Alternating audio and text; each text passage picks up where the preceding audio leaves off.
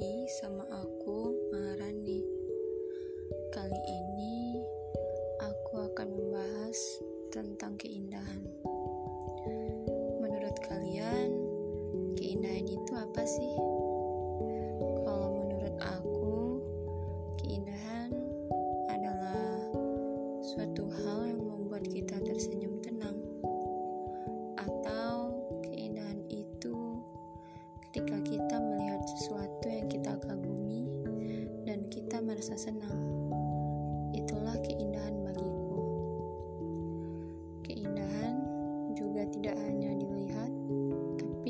bisa kita rasakan.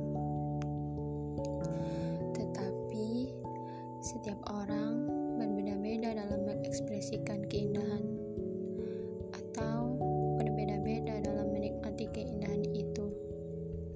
Seperti aku, penikmat keindahan senja. Bagiku, senja itu adalah keindahan alam yang bisa kita nikmati secara gratis. Momen senja menjadi panorama yang paling indah bagiku. Banyak orang berupaya mendapatkan senja. Bahkan ada yang diistilahkan sebagai pemburu senja. Ya, salah satu pemburu senja itu adalah aku.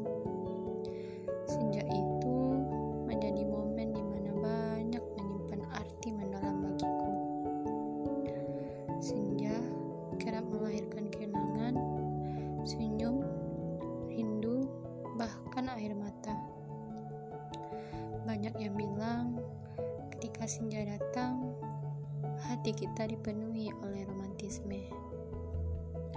Mungkin hal tersebut menjadikan senja istimewa.